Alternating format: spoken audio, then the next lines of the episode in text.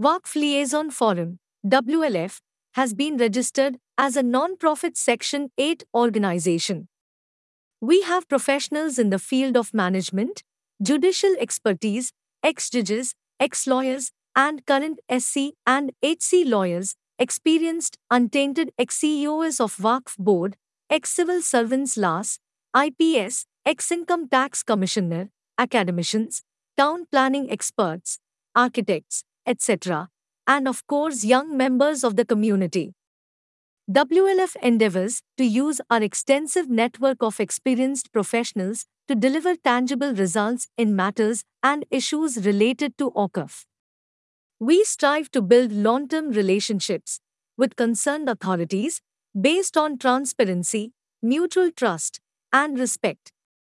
We aim to encourage the development of Waqf estates for the socio-economic benefit of society highlight shortcomings in the state Waqf administration with unbiased censure, and offer acceptable solutions within the ambit of the law.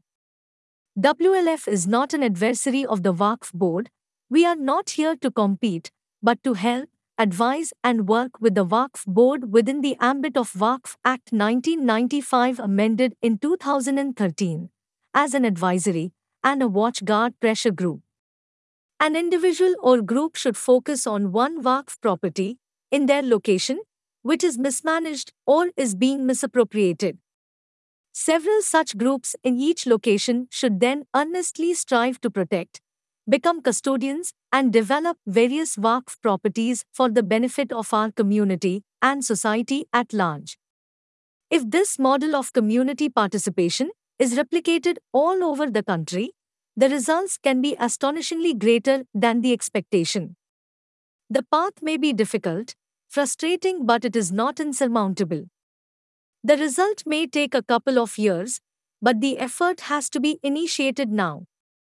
There are many issues related to Waqf that requires the community to actively participate and to introspect for the benefit of our community. Let me rephrase the famous words of late President Kennedy Ask not what the community can do for you. Ask what you can do for the community. Warm regards. M. Farid Tungekar